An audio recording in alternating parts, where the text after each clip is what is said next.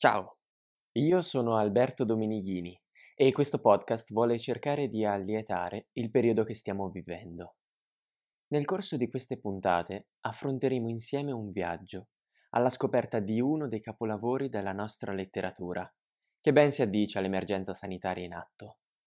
L'opera a cui mi riferisco è il Decameron di Giovanni Boccaccio.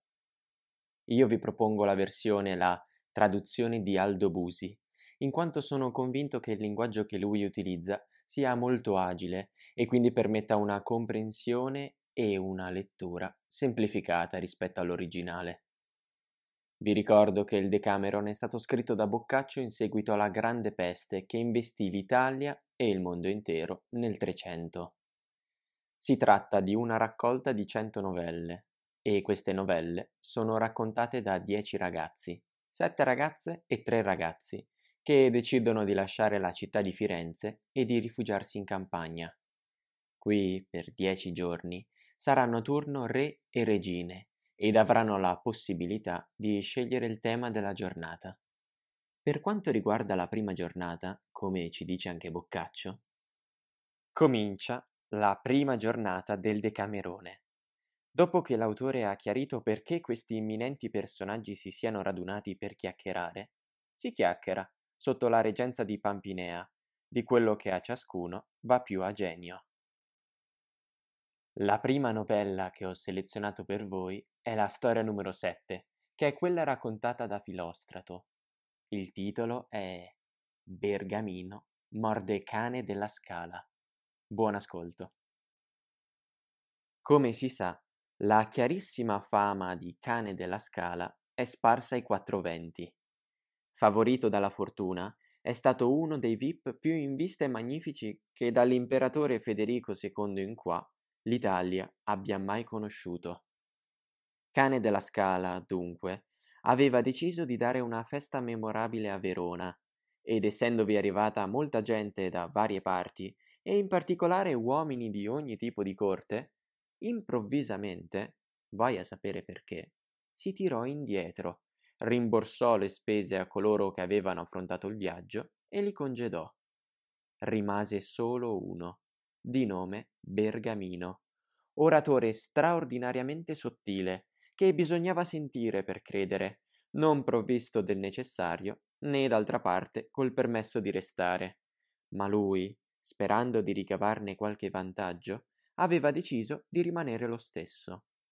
Poiché Cane della Scala si era convinto che ogni cosa donata a Bergamino era più sprecata che se fosse stata buttata nel fuoco, non gli rivolgeva la parola, né gli faceva pervenire mai alcun messaggio. Bergamino, dopo un bel po' di giorni, non vedendosi né chiamare né richiedere un bel niente sui suoi affari, e struggendosi nella locanda con i suoi cavalli e con i suoi fanti, cominciò ad immalinconirsi.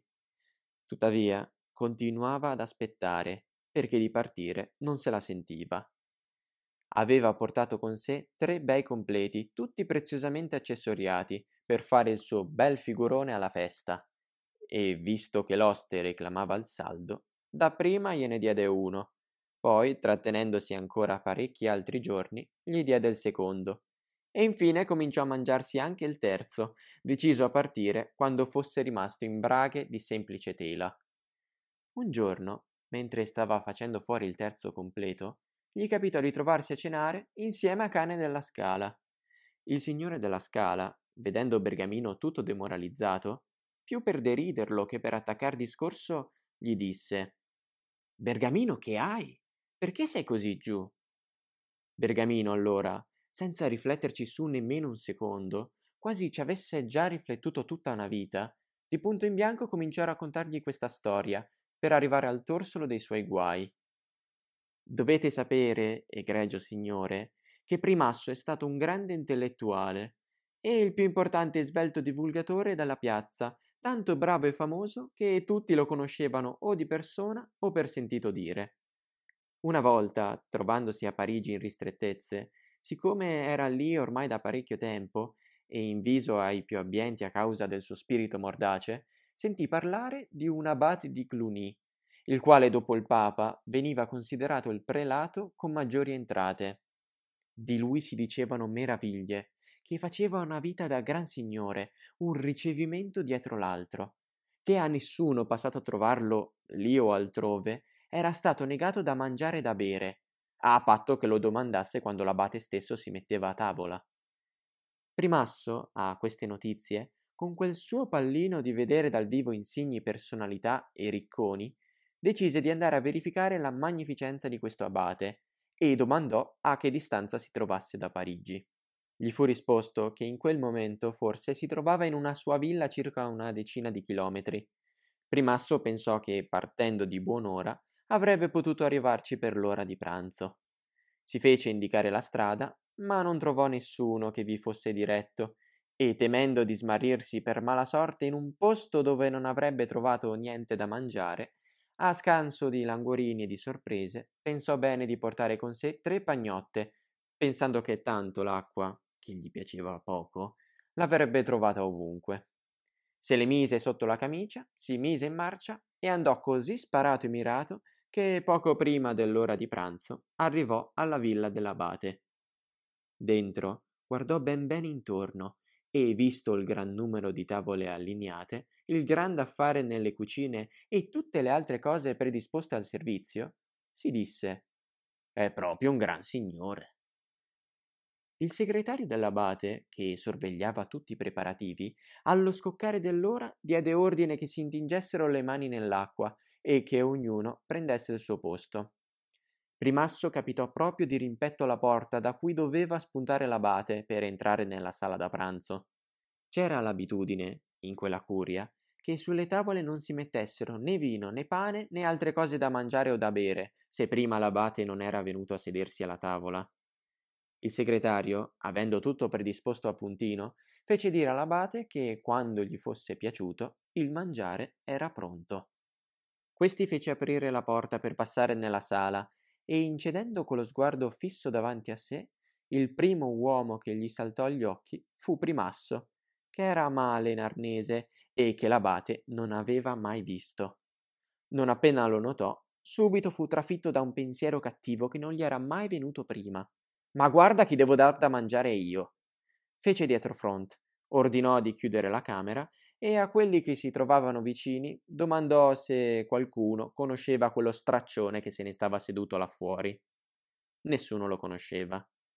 Primasso, che sentiva i morsi dell'appetito, dato che aveva camminato tanto e come tutti gli intellettuali non era abituato a digiunare, dopo aver aspettato e aspettato e aspettato, vedendo che l'abate non ritornava più, tirò fuori dalla camicia una delle tre pagnotte e cominciò a mangiarsela. L'abate, stufo di restare chiuso in camera, comandò a un servo di andare a vedere se questo primasso avesse alzato i tacchi. Signor no, rispose il servo, sta mangiando del pane, il che significa che se l'è portato dietro lui. Disse allora l'abate. Ah, meglio che mangi del suo se ne ha, perché del nostro oggi non ne mangerà di certo. L'abate avrebbe voluto che Primasso se ne andasse via da solo, perché non gli sembrava cortese andargli a dire di smammare. Primasso, finita la prima pagnotta, con l'abate che non si decideva a ricomparire, attaccò la seconda. La cosa fu riferita all'abate, che aveva rimandato qualcuno a vedere a che punto erano alzati i tacchi del tipo. Da ultimo Primasso, l'abate sempre chissà dove, mangiata la seconda pagnotta, cominciò a mangiare la terza. E anche questo fu riferito all'abate, il quale fra sé e sé cominciò a pensare Ma che è questa novità che mi è venuta oggi nell'anima? Chi sarà mai sta avarizia? E questa mia puzza sotto il naso? E per quale motivo poi? Ho già dato da mangiare del mio da molti anni a questa parte a chiunque abbia voluto approfittarne, senza star lì a guardare se era un gentiluomo, un paesano, povero ricco, commerciante o ricettatore. E infiniti delinquenti mi hanno sbaffato sotto gli occhi e, e mai mi è venuto in mente un pensiero simile a quello che costui mi ha causato oggi.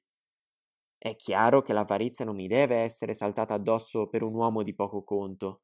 Questo che mi pare un ribaldo deve essere un pezzo da 90 visto che mi è venuta meno la volontà di rendergli omaggio. Così finii per voler sapere chi era. Scoperto che si trattava di Primasso, venuto a vedere con i suoi propri occhi quella tanto decantata magnificenza, conoscendolo per fama da molto tempo, se ne vergognò a morte e, volendo riparare il torto, si ingegnò di onorarlo in tutte le maniere.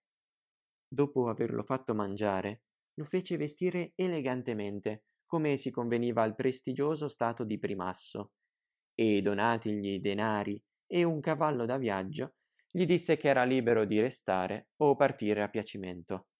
Primasso, contento, profusosi mille grazie, ritornò a Parigi, da dove era partito a piedi, a cavallo. Cane, che la sapeva lunga, senza bisogno di ulteriori spiegazioni, intese per filo e per segno dove voleva andare a parare Bergamino, e sorridendo gli disse Bergamino, non potevi mostrare in maniera più sottile i danni che hai subito, la tua virtù, la mia avarizia e quel che desideri da me. In effetti anch'io non sono mai stato assalito dalla taccagneria prima d'ora, ma la caccerò con quello stesso bastone che tu hai fatto balenare nella tua storia.